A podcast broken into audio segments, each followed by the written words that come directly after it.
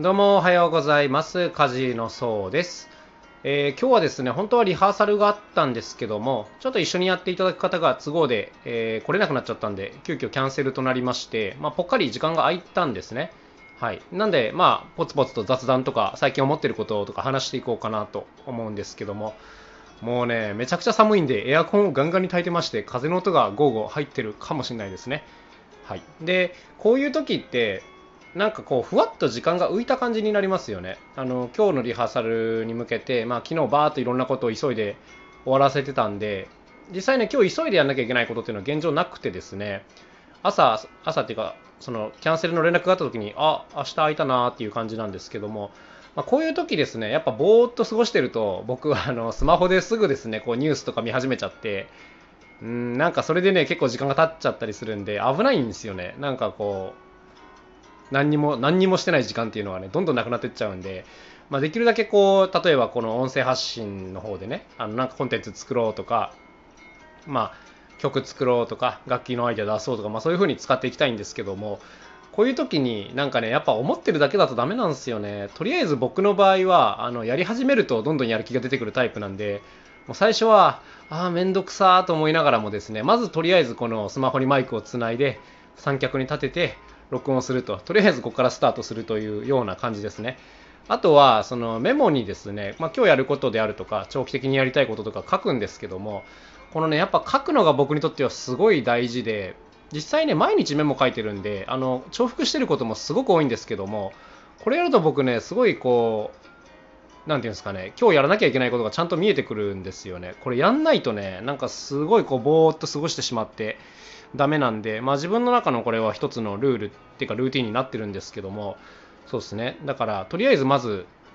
手を動かすっていうのと、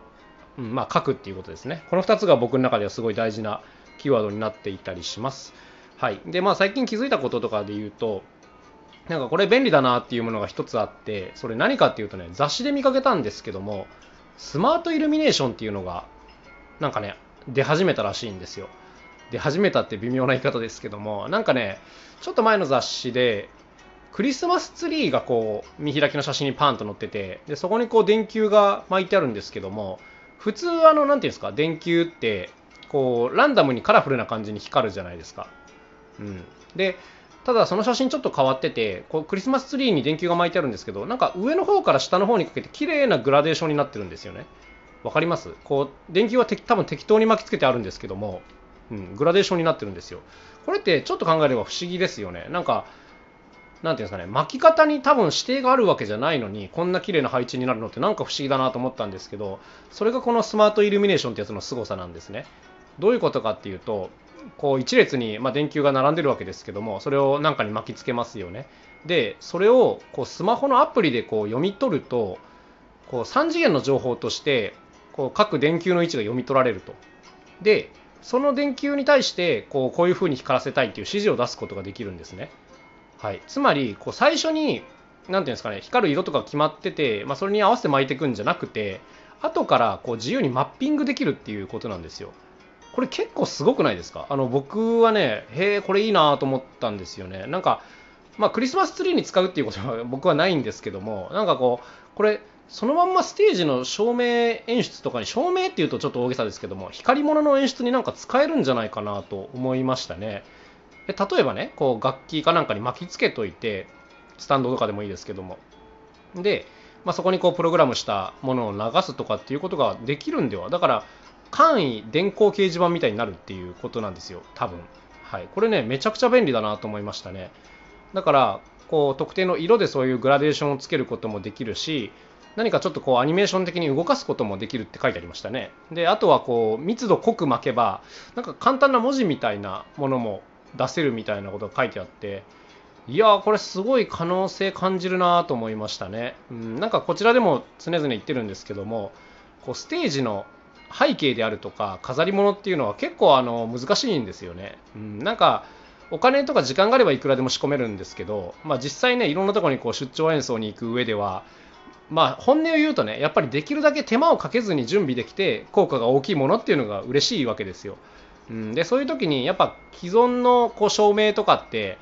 ちょっとね、大変なんですよね。割とこう、専門家が使うようになってて、うん、で、こう、たくさん組み合わせないとそこまで効果が出なかったりするんで、なかなかね、こう、正面室とかに手が出ないんですけども、こういうなんかちょっとアイディアものというか、なんかみんながこう、電飾ってそういうもんでしょって思い込んでるところに、そうじゃない動きをつけられるっていうのはね、これすごい大きな価値があるなと思ったので、今ね、ちょっとスマートイルミネーションについて少し調べていたりしますね。いや、本当楽器に仕込めたらこれすげえ面白いなっていうふうに思いました、本当本当。はい。というわけで、まあ、興味ある方はね、ぜひ探してみてください。ただね、まだ正直情報があまり出てないですね。スマートイルミネーションで調べても、なんか海外の怪しいサイトがいろいろ出てきたりとかで、なんかどうもちょっと情報が足りてないなっていう感じ。まだ、ちょっとね、実用化には、まだまだっていう感じなのかな？わかんないですけども。まあ、でもちょっとね、これはアンテナ立てとこうかなというふうに思いました。で、あとはですね、ちょっと最近考えたことは、えっ、ー、と、煙突町のプペルという映画を見に行ったんですね。あの西野さんの、まあ、個人的にすごくファンなのであの楽しく見れたんですけども、まあ、その映画の中でこうお金の話が出てくるんですけども何かっていうと価値がだんだん減っていくお金っていう、まあ、概念というかねそういうのが出てくるんですよ。でこれすごいあの面白い話だなっていうことであの調べてみたんですけどももともとですねどこだったかドイツだったかな？どっかの経済学者の人がまあ提唱し始めて実際にあの使われたこともあるという話なんですけども要するにこうお金の価値が定期的に減っていってしまうので、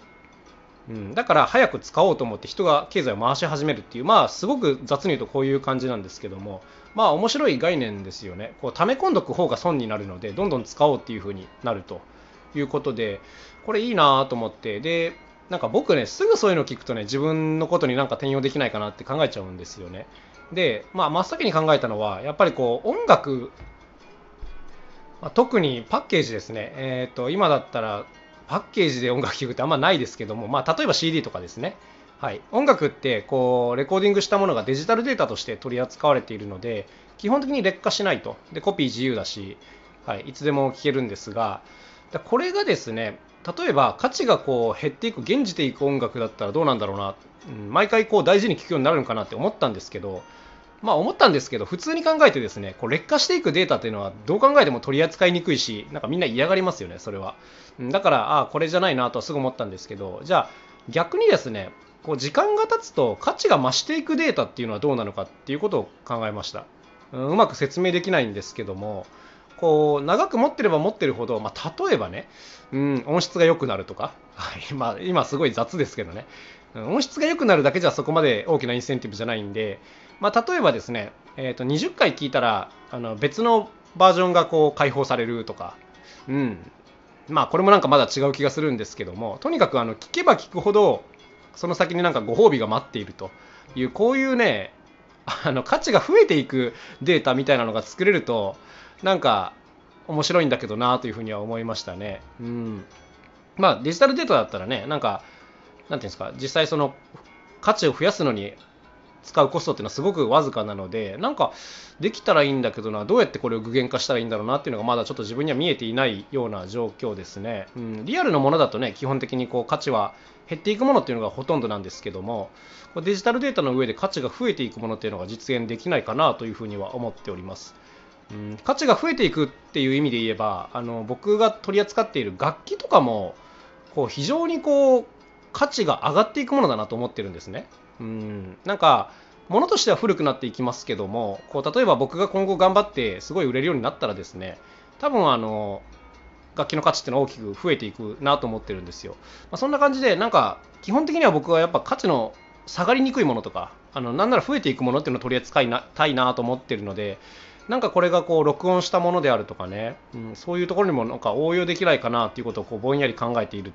ていうところですね。まだなかなか答えが出ないですね。まこういうものに関してはあの寝かしといてまたある時別のこうヒントが手に入った時にあこれだみたいになることが多いんで、まあ、とりあえず忘れないっていうのが大事なところですね、はい、なのでこちらの音声でもちょっと話しておきました。また自分が聞き直したら思い出すかなというところですね。はい、こんなんできるのかな？できたら面白いんですけどね。はい、というわけで今日は、えー、ぽっかり時間が空いたのでなんか雑談とか最近思ってることとか、まあ、そんなのをダラダラと喋ってみました。はい、えー、これから筋トレとか英語学習して午後は楽器作りやっていきたいと思います。それではまた今日も一日頑張っていきましょう。さようなら。また明日、カジーのそうでした。